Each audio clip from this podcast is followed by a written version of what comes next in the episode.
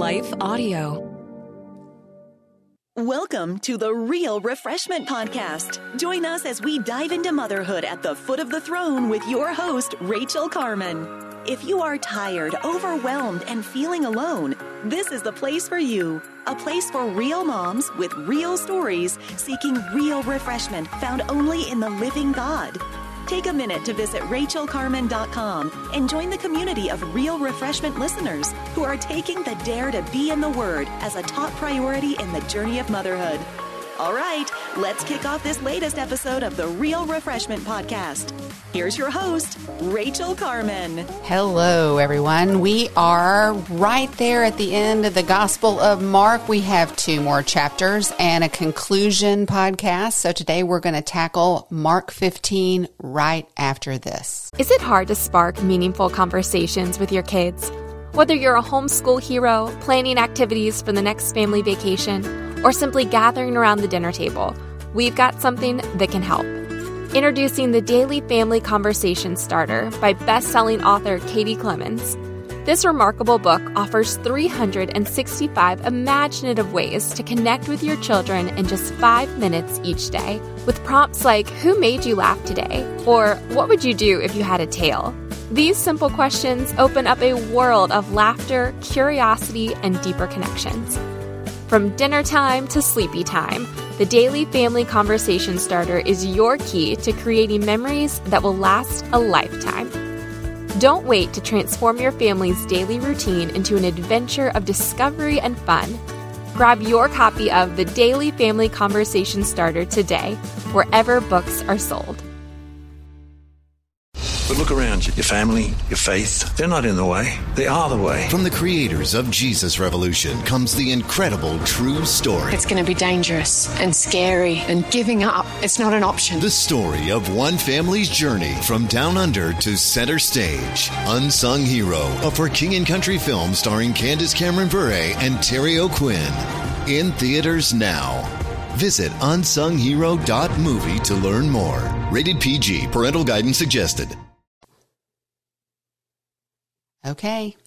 It is time for us to do Mark chapter 15. We have come so far in our study of Mark's gospel. You'll remember that we did a study of the apostle Peter and that led us into Mark's gospel primarily because we know that it's Peter's voice behind Mark's gospel and it's just so clear when you know that because the word immediately is used over and over and over and over in Mark's gospel, which highlights Peter because you'll remember how rash he was. And yet, his story arc is amazing and so encouraging because we see him come in really very immature and we see him become mature. So if you missed the whole study of Peter, go back and pick that up. There's study guides for that series and for our Mark study series are over at rachaelcarman.com.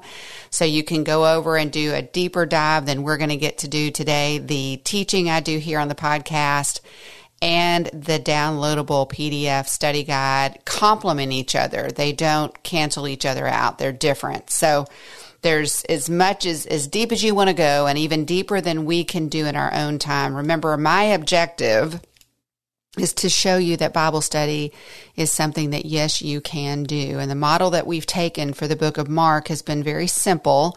And that is just a close read of the gospel and just leaning into the teaching of the Holy Spirit, prayerfully seeking what He would teach us through this time, and reading the book of Mark very, very closely and carefully. And so it's my desire to ignite your desire to want to get into the Word of God and lean in and learn and marinate and really come to know the Lord Jesus Christ and the God of the universe and be taught by the Spirit, that would be a win win, I believe. And I'm coming to you today, just to step back for just a minute, in a brand new studio setup. So I usually used to have my board over here on the right hand side, now it's on the left. And so I'm a little discombobulated, but we're going to make this work. I'm pretty excited about this new setup, and I'm hoping that the audio is clearer and all of that. But that, that means that there are changes. So I'm going to have to adjust a couple of things I can already tell, but I'm very grateful for this new space for us to be in so that we can have it more designated and set up more permanently. Anyway, let's look at Mark 15. I adopted someone else's outline for our study. I think that if I had outlined the book of Mark for our study together, we would probably be in it for a lot longer than we're going to be in it because there's so much here. And actually, I'm going to tackle 47 verses. It's the entire of chapter 15. So there is so much packed in here. I invite you to listen in, take notes if you want to. Again, get the study guide and dig in deeper on your own. All through Mark, we've been talking about the significance of the verbs. And one of the things that we talked about, have talked about, is that in Mark, we get this picture of Jesus on the move, the servant oriented Son of God. That's who Jesus is. And we have all of these verbs associated with the things that Jesus did we see people coming to see Jesus, but we also see Jesus going to meet people.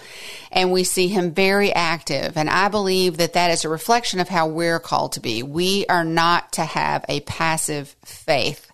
We are to be active and engaged in the community around us, in our homes, and our marriages. That's what it looks like to follow Jesus is to be active as he was active. And so each time I've called your attention to the verbs associated with what Jesus did in that chapter. Now, interestingly enough, here in Mark 15, spoiler alert, this is the chapter wherein Jesus is actually crucified.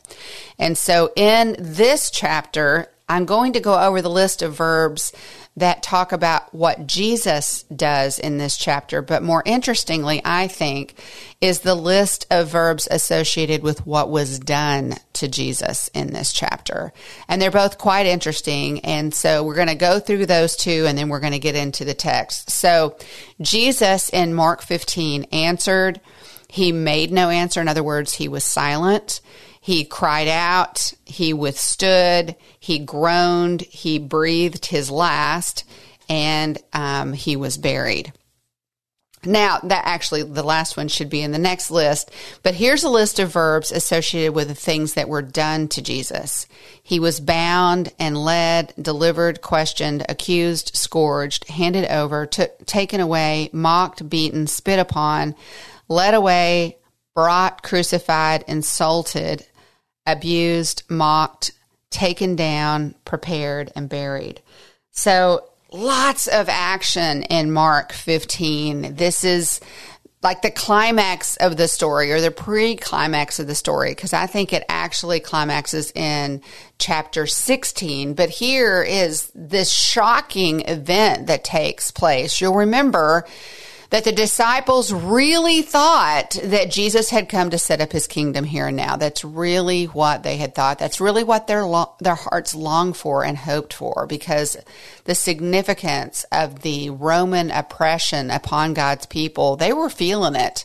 And they were so excited. You'll remember that one of the disciples said, "We have found the Lord. We have found Messiah." And they were very excited about that. And you'll remember in our study, Peter said, Look, we've left everything to follow you. Everything. We've left everything. We've, we stepped away from our obligations, from our jobs, from our careers to follow you. In other words, we're banking on you being who we think you are. And here's the deal they weren't wrong. Jesus is Messiah.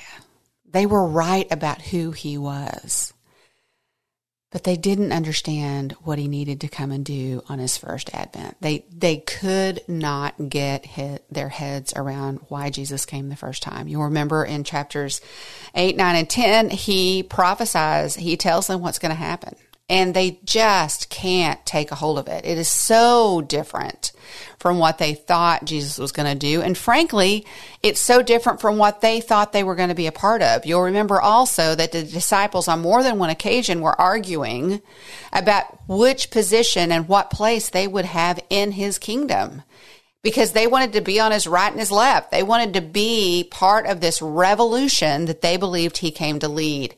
And you can see in those conversations, almost, you can almost see Jesus just shaking his head going, mm, yeah, not this time, guys. Not, not this time. And so we get here to chapter 15. And again, if you're just joining us, I'm going to ask you to go back and pick up because you're really, you're really coming in at a rough spot. I mean, welcome, but make sure you go back, right? We're here in 15 and we pick up the story early in the morning. Jesus is before the council. And this is what the religious leaders have been building to through the whole narrative. So you can study Matthew, Mark, Luke, and John, the four gospels, different perspectives, different target audiences, different pictures of Jesus, one cohesive story. All four gospels complement each other. They give us four perspectives on the same life, right? And it would not shock you for those perspectives to be a little different from each other because they have different objectives in the retelling. They're different people with different backgrounds retelling the story for different purposes, right? So critics of the four gospels use the differences in those narratives as a point to say, see, they contradict each other. This isn't the same story. These are just stories. This was not real life. But it is real life. You know, you and I could go to the same event and you and I would probably have different points that we would not agree on about things happen. We could witness the same thing and not remember the same thing. And that's what we see here. We see these different perspectives on what happened. Different authors included different parts in their narrative. It's remarkable, but I challenge you to study all of it, right?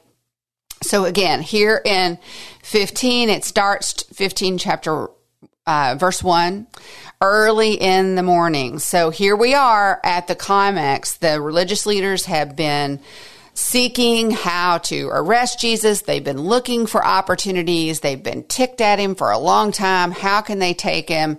How can they arrest him? What can they accuse him of? What can they get to stick? All of that. And so they've finally taken him into custody and here he's bound and he's delivered to Pilate. And Pilate asks him this question Are you the king of the Jews? Okay, well, that is the question, right? Because that has implications, because that would imply that Jesus was setting up a rival kingdom against Roman authority. So that would be an issue, and that's what the religious leaders are trying to say. And Jesus' response is very, very simple. You can read it in the end of verse 2. He simply responds, in your Bible, it may have it is in italics. I'm using the NASB. It is as you say, Jesus responded. So Pilate asked, Are you the king of the Jews? And Jesus says, It's as you say it is.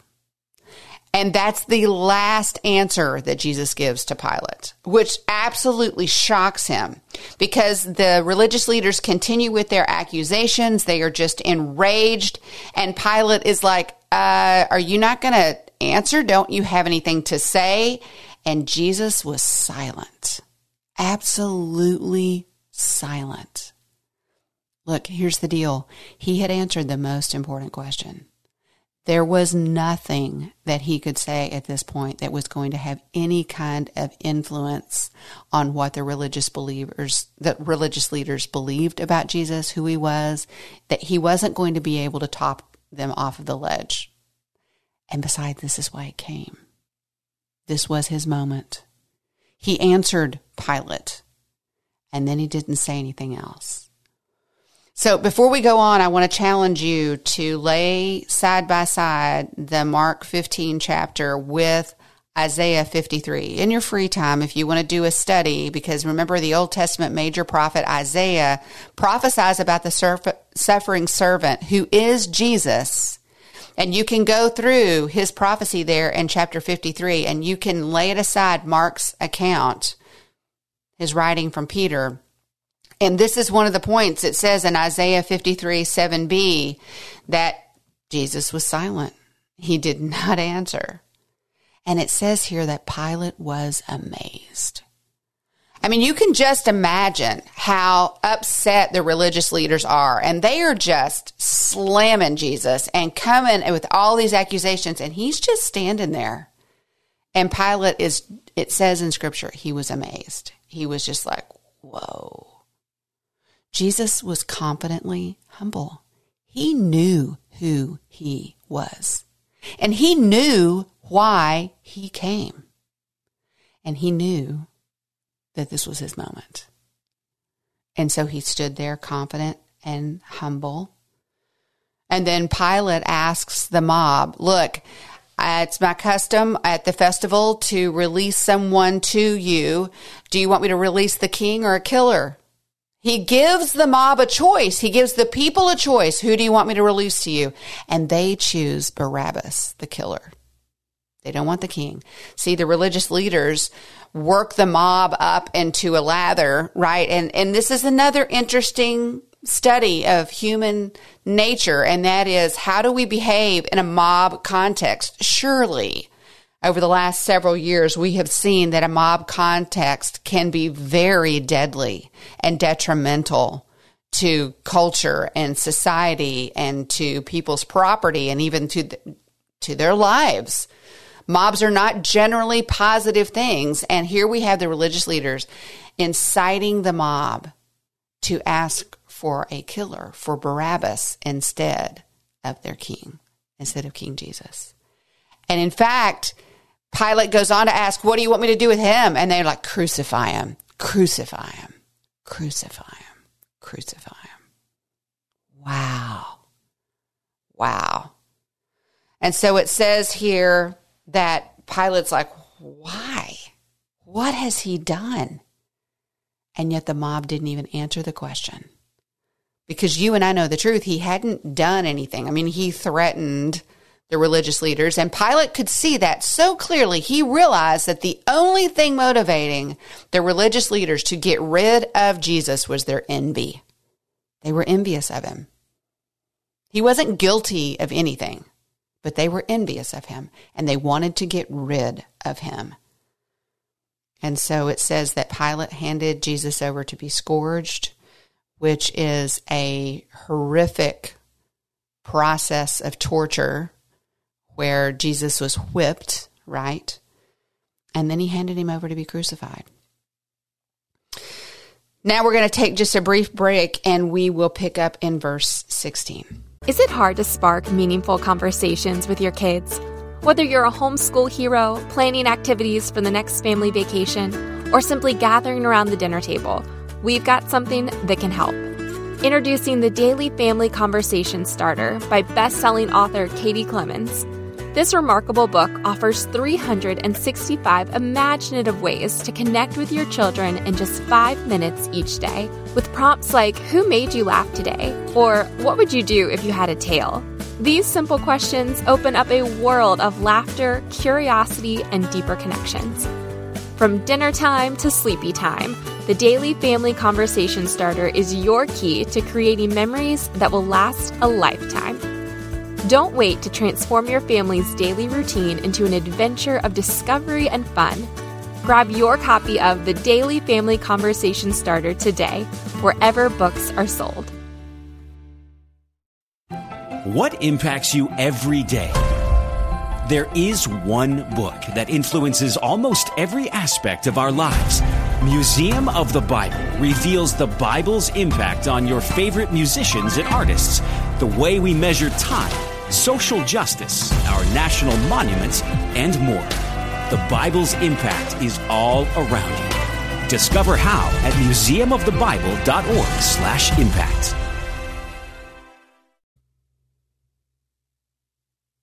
Okay after Jesus is scourged. And I think it's really important to note that that process would not have only been incredibly painful um, and torturous, but it would have ripped open his back. It would have turned his backs into his back into ribbons of flesh. He would have lost a lot of blood and he would have been in agonizing pain. There were prisoners who actually died in the process of being scourged.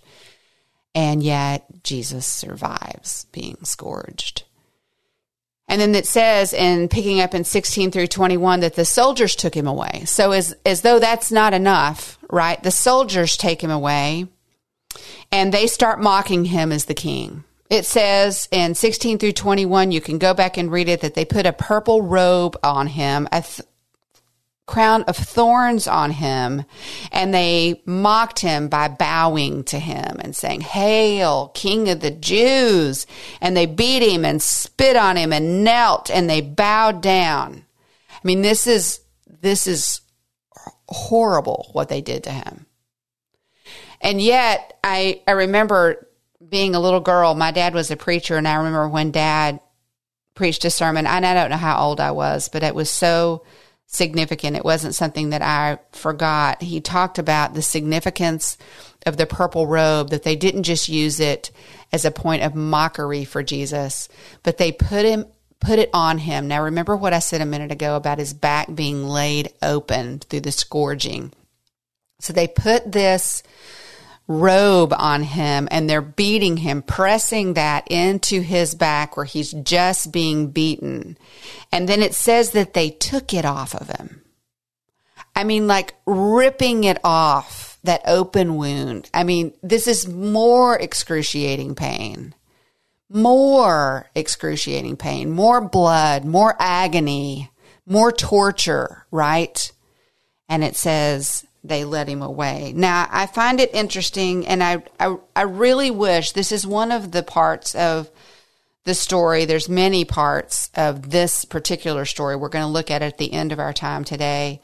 It says they led him away to crucify him at the end of 20. And then in 21, it says they pressed into service a passerby coming from the country, Simon of Cyrene, the father of Alexander and Rufus to bear his cross. See, Jesus was in such a weakened state at this point that he couldn't carry his cross. And here's this guy Simon of Cyrene. It says a passerby. I, I, get the impression he wasn't in the crowd saying crucify him. I don't even get the impression that he was watching the scourging. I don't think anybody but the soldiers were involved in the mockery, right? At least the initial mockery there with the robe and the crown of thorns. This Simon guy just came in from the country and they like grab him and say, carry this. Boy, there's more I want to know about that.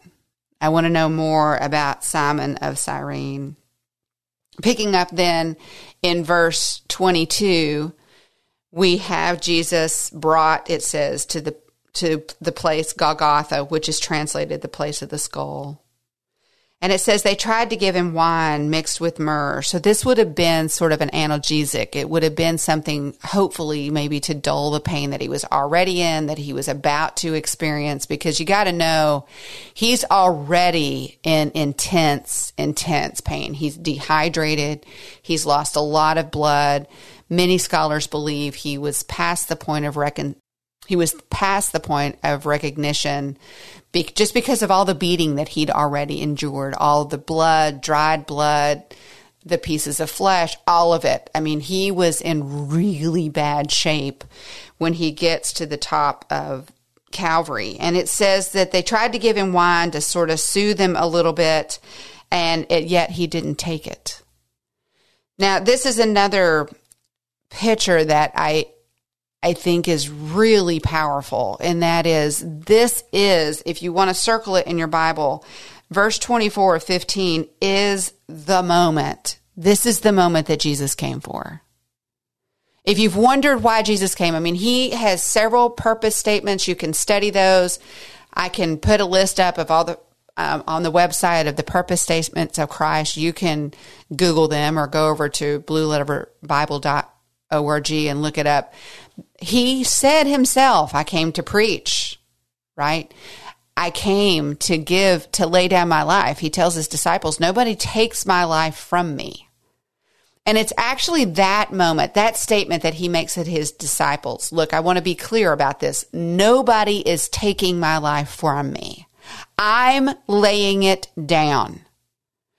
Now, I got to tell you, and again, I, I must credit my father with this. I remember him telling the story of he believed that Jesus, in his weakened state, did not require what other convicts would have required at this point in the process. Look, crucifixion was well known to be the most torturous, most painful way to die. That was well known. People didn't line up. People didn't agree. People didn't want to be crucified. This was awful. But this is why he came. So, Genesis 1, God enters into chaos, set things in order the way they ought to be, creates a perfect garden, makes, creates Adam and Eve, places them in his perfect garden right? And gives them one rule, gives them a choice to trust and obey me or not.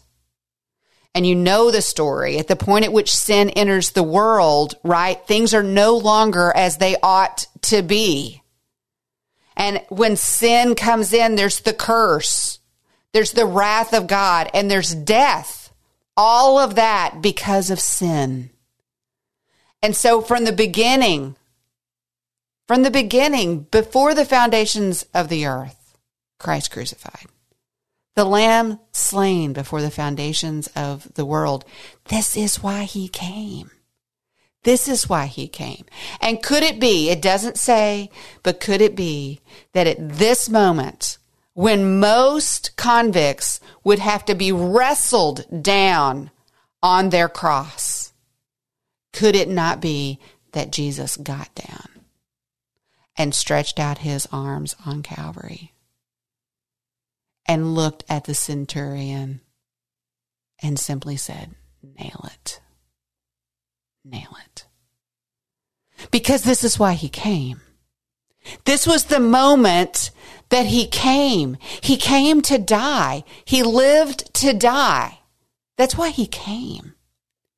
And I just wonder in my imagination at the point at which he stretches out his arms and he looks eye to eye with that soldier holding the mallet and the nail. I just wonder, did he just drop it and go, yeah, no, mm, no, I, somebody else is going to have to do this. I, I can't do that. What kind of moment would that have been to these big burly soldiers Maybe some of the same ones that mocked him. Maybe some of the same ones that scourged him. Maybe, I don't know. They've never seen that before. They've never seen somebody lay down of their own volition. They've never not had to wrestle someone to stretch out their arms. They've never had to not hold someone down to place the nails. But they didn't with Jesus because that is why he came. And he stretched out his arms and they crucified him. And then it says that they cast lots and divided up his clothes. They put the accusation over his head, the king of the Jews. They crucified two robbers with him, right? One on his right and one on his left. And again in Isaiah 53, it refers to this. Jesus was, in the words of John the Baptist, behold the Lamb of God who takes away the sin of the world. Remember the Passover Lamb of the Old Testament? Remember this? This is the fulfillment of all of this. All of that pointed to this moment. He is the perfect Lamb of God, slain to pay the sin price, the death price, the guilt price, the innocent for the guilty. You and me. You and me. That's why he came. And he is crucified here between two guilty. These two robbers were guilty, the innocent with the guilty. They deserved their crucifixion, they earned it. Jesus took ours on. Yours, mine. Behold, John the Baptist said, the Lamb of God who takes away the sin singular, meaning whole, all, the sin of the world, including your sins and my sins. That's what Jesus came to do. So you can continue and you can read the rest of 22 to 41. The soldiers crucified him. They divided up his clothes. The charge was king of the Jews. You've got the robbers guilty men. You've got passersby hurling more abuse as if it's not bad enough, right? I mean, he's hanging on the cross now. People are still abusing him verbally, right? The religious leaders are still mocking him. He's hanging on the cross. The robbers are even insulting him. And then at noon, it says, darkness until 3 p.m. And Jesus said, the only saying of Jesus, there are seven. So again, more homework. You can go back and study all seven.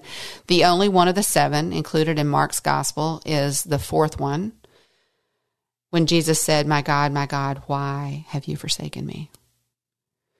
And if you dare to study that further, that's actually taken from the Old Testament, Psalms 22. You can lay that beside this, right? Bystanders were watching all of this. So you had bypassers just, you know, they're continuing on their way and just commenting while they continue on their way. And you got people standing there watching. And when they hear Jesus say that, they're like, oh, he's calling down Elijah. Get something to, for him to drink. See what's going to happen, right? And it says, Jesus let out a loud sound and breathed his last. And at the moment at which he died, the veil of the temple was torn in two, top to bottom. His death gave us access to the Father. His death paid our sin price. The centurion who was standing nearby said, This truly was the Son of God. So here's a man standing there, witnessed the whole thing, right? Saw the whole thing. And at the point at which Jesus died, he was like, Whoa, I have witnessed something. That was not just any ordinary man. He was who he said he was.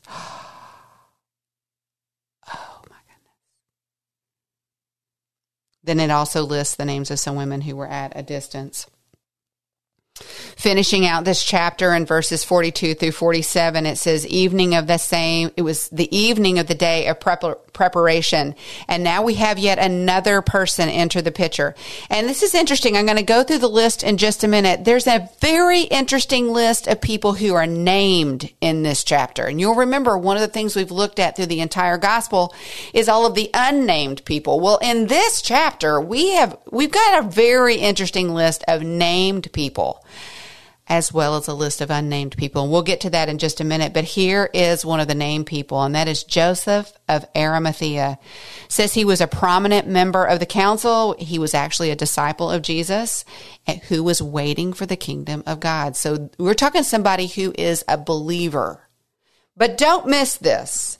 Don't miss this. I'm going to look and see if I can see the exact verse for you. I did not note that in my notes.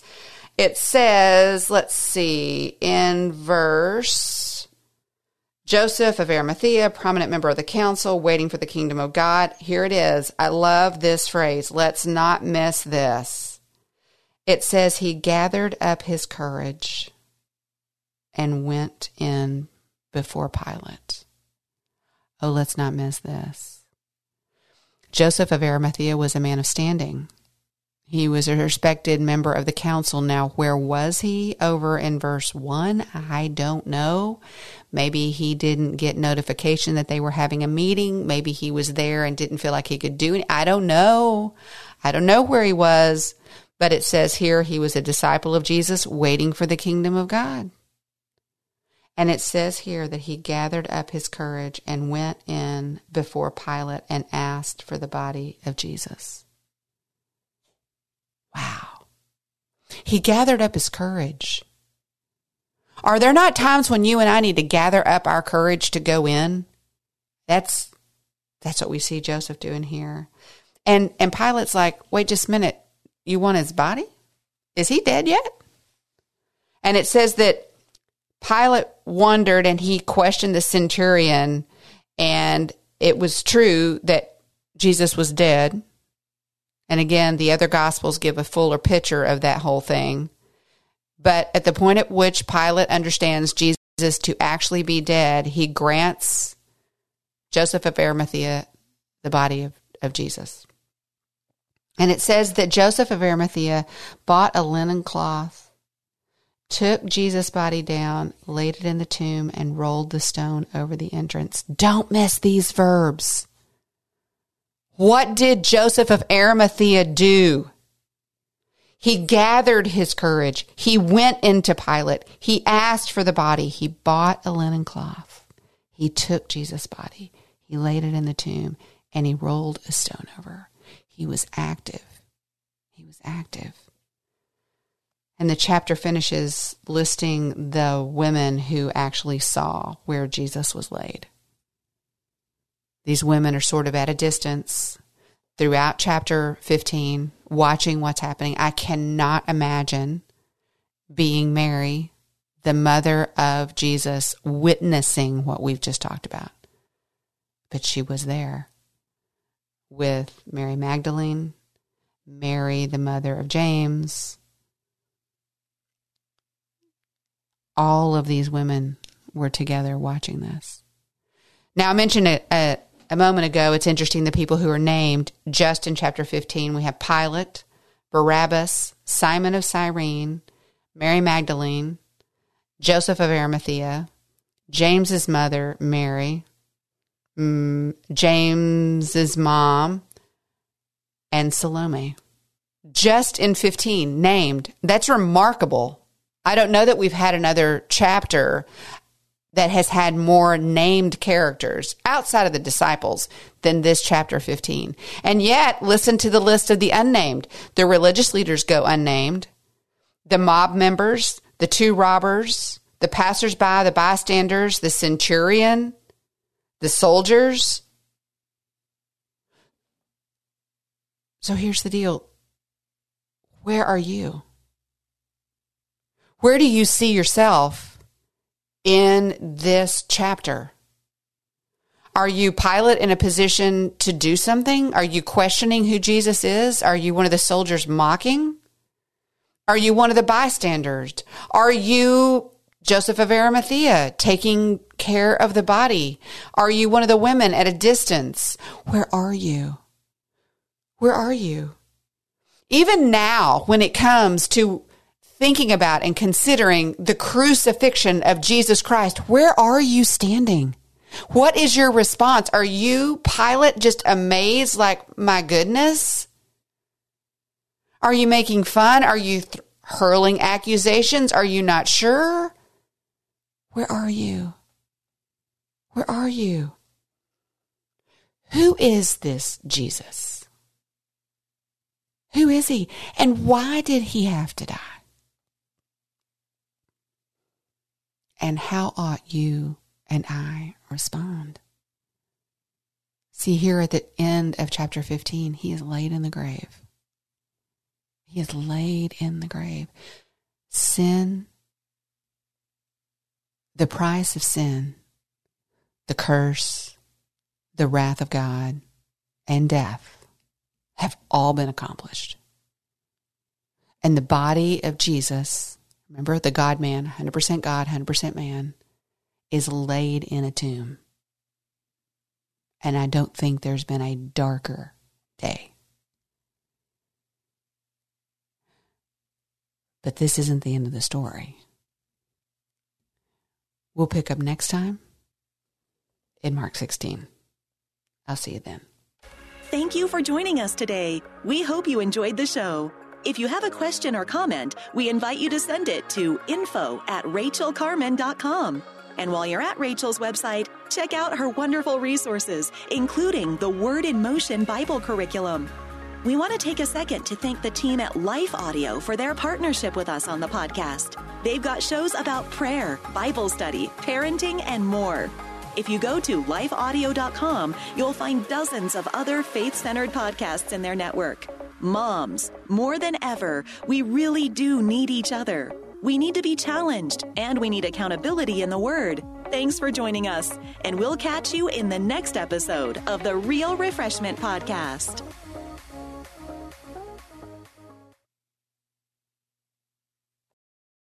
Dedicating time each day to spend feeding our minds and our hearts the truth of God's Word is immensely helpful in our growth as followers of Christ. I'm John Stange, and each day I host a show called Daily Devotions with Pastor John. On the show, I spend just a few minutes taking an applicational look at one or two verses of Scripture before coming to the Lord in prayer. If you'd like to make a habit of spending more time meditating on the truth of God's Word, You can listen to daily devotions with Pastor John at lifeaudio.com or on your favorite podcasting app.